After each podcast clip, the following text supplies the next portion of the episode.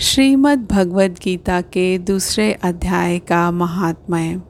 श्री भगवान कहते हैं, लक्ष्मी, प्रथम अध्याय के महात्मय का उत्तम उपाख्यान मैंने तुम्हें सुना दिया। अब अन्य अध्यायों के महात्मय श्रवण करो। दक्षिण दिशा में वेद वेता ब्राह्मणों के पुरंदरपुर नामक नगर में श्रीमान देव शर्मा नामक एक विद्वान ब्राह्मण रहते थे। वे अतिथियों के पूजक, स्वाध्यायशील वेद शास्त्रों के विशेषज्ञ, यज्ञों का अनुष्ठान करने वाले और तपस्वियों के सदा ही प्रिय थे। उन्होंने उत्तम द्रव्यों के द्वारा अग्नि में हवन करके दीर्घ काल तक देवताओं को तृप्त किया। किंतु उन धर्मात्मा ब्राह्मण को कभी सदा रहने वाली शांति न मिली। वे परम कल्याणमय तत्व का ज्ञान प्राप्त करने की इच्छा से प्रतिदिन प्रचुर सामग्रियों के द्वारा सत्य संकल्प वाले तपस्वियों की सेवा करने लगे। इस प्रकार शुभ आचरण करते हुए उन्हें बहुत समय बीत गया। तदंतर एक दिन पृथ्वी पर उनके समक्ष एक त्यागी महात्मा प्रकट हुए। वे पूर्ण अनुभवी आकांक्षा रहित नासिका के अग्रभाग पर दृष्टि रखने वाले तथा शांत चित्त थे। निरंतर परमात्मा के चिंतन में संलग्न हो, वे सदा आनंद विभोर रहते थे। देव शर्मा ने उन नित्य संतुष्ट तपस्वी को शुद्ध भाव से प्रणाम किया और पूछा, महात्मन, मुझे शांतिमय स्थिति कैसे प्राप्त होगी? तब उन आत्मज्ञानी संत ने देव शर्मा को सौपूर ग्राम के निवासी मित्रवान का, जो बकरियों का चरवाहा था, परिचय दिया और कहा, वही तुम्हें उपदेश देगा। यह सुनकर देव शर्मा ने महात्मा के चरणों की वंदना की और समृद्धिशाली सौपूर ग्राम में पहुंचकर उसके उत्तर भाग में एक विशाल वन देखा। उसी वन में नदी के किनारे एक शिला पर मित्रवान बैठा था। उसके नेत्र आनंदातिरेक से निश्चल हो रहे थे। वह अपलक दृष्टि से देख रहा था। वह स्थान आपस का स्वाभाविक वैर छोड़कर एकत्रित हुए परस्पर विरोधी जंतुओं से घिरा था।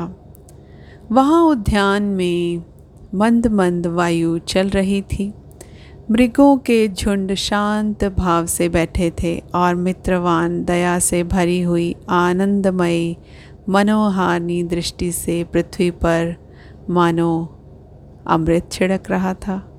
इस रूप में उसे देखकर देव शर्मा का मन प्रसन्न हो गया। वे उत्सुक होकर बड़ी विनय के साथ मित्रवान के पास गए।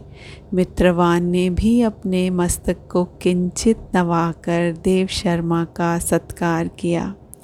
तदंतर विद्वान देव शर्मा अनन्य चित से मित्रवान के समीप गए और जब उसके ध्यान का समय समाप्त हो गया उस समय उन्होंने अपने मन की बात पूछी, महाभाग, मैं आत्मा का ज्ञान प्राप्त करना चाहता हूँ। मेरे इस मनोरथ की पूर्ति के लिए मुझे किसी ऐसे उपाय का उपदेश दीजिए, जिसके द्वारा सिद्धि प्राप्त हो चुकी हो।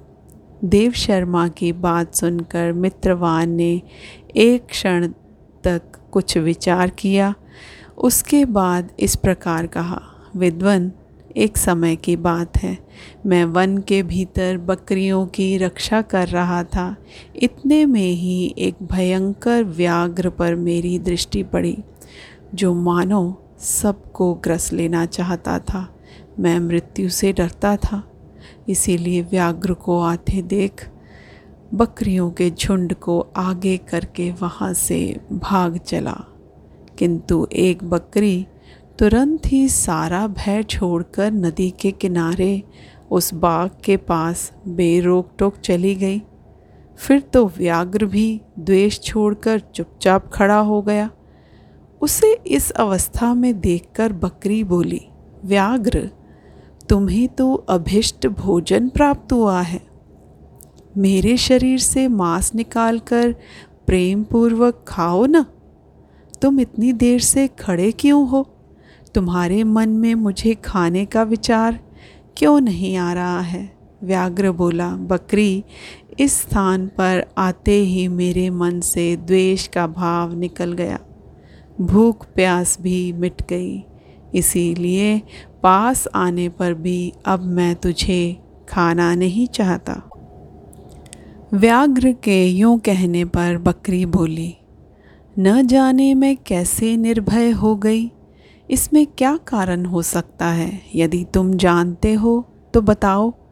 यह सुनकर व्याघ्र ने कहा, मैं भी नहीं जानता। चलो, सामने खड़े हुए इन महापुरुष से पूछें। ऐसा निश्चय करके वे दोनों वहाँ से चल दिए। उन दोनों के स्वभाव में यह विचित्र परिवर्तन देखकर मैं बहुत विस्मय में पड़ गया था। इतने में ही उन्होंने मुझे ही आकर प्रश्न किया। वहाँ वृक्ष की शाखा पर एक वानर राज था। उन दोनों के साथ मैंने भी वानर राज से पूछा, विप्रवर, मेरे पूछने पर वानर राज ने आदरपूर्वक कहा, अजापाल, सुनो, इस विषय में मैं तुम्हें प्राचीन वृत्तांत सुनाता हूँ। यह सामने वन के भीतर जो बहुत बड़ा मंदिर है, उसकी ओर देखो। इसमें ब्रह्मा जी का स्थापित किया हुआ एक शिवलिंग है। पूर्व काल में यहाँ सुकर्मा नामक एक बुद्धिमान महात्मा रहते थे, जो तपस्या में संलग्न होकर इस मंदिर में उपासना करते थे। वे वन में से फूलों का संग्रह कर लाते और नदी के जल से पूजनीय भगवान शंकर को स्नान कराकर उन्हीं से उनकी पूजा किया करते थे। इस प्रकार आराधना का कार्य करते हुए सुकर्मा यहाँ निवास करते थे। बहुत समय के बाद उनके समीप किसी अतिथि का आगमन हुआ। सुकर्मा ने भोजन के लिए फल लाकर अतिथि को अर्पण किया और कहा, विद्वन, मैं केवल तत्व ज्ञान की इच्छा से भगवान शंकर की आराधना करता हूँ।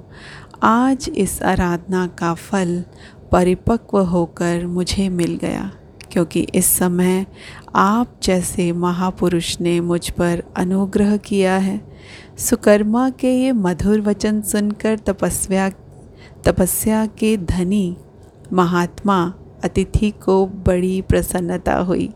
उन्होंने एक शिला खंड पर गीता का दूसरा अध्याय लिख दिया और ब्राह्मण को उसके पाठ एवं अभ्यास के लिए आज्ञा देते हुए कहा, ब्राह्मण, इससे तुम्हारा आत्मज्ञान संबंधी मनोरथ अपने आप सफल हो जाएगा। यूँ कहकर वे बुद्धिमान तपस्वी सुकर्मा के सामने ही उनके देखते देखते अंतर ध्यान हो गए। सुकर्मा विस्मित होकर उनके आदेश के अनुसार निरंतर गीता के द्वितीय अध्याय का अभ्यास करने लगे।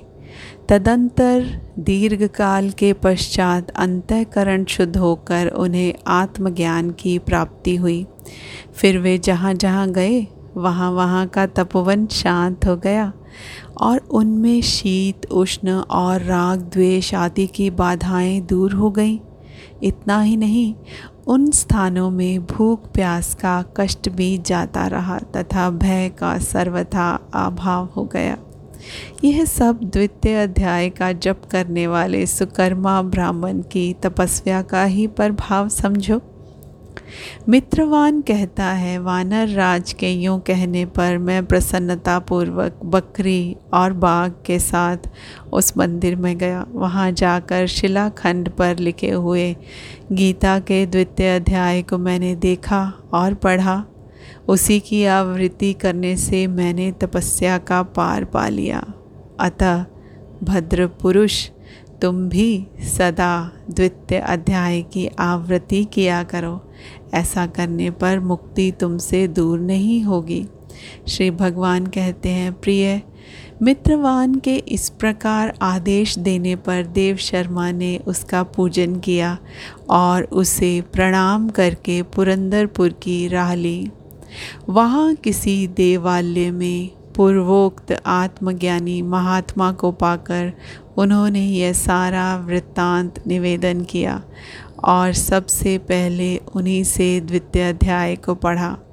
उनसे उपदेश पाकर शुद्ध अंतकरण वाले सुकर्मा प्रतिदिन बड़ी श्रद्धा के साथ द्वितीय अध्याय का पाठ करने लगे। तब से उन्होंने अनवध्य प्रशंसा के योग्य परम पद को प्राप्त कर लिया। लक्ष्मी, यह द्वितीय अध्याय का उपाख्यान कहा गया।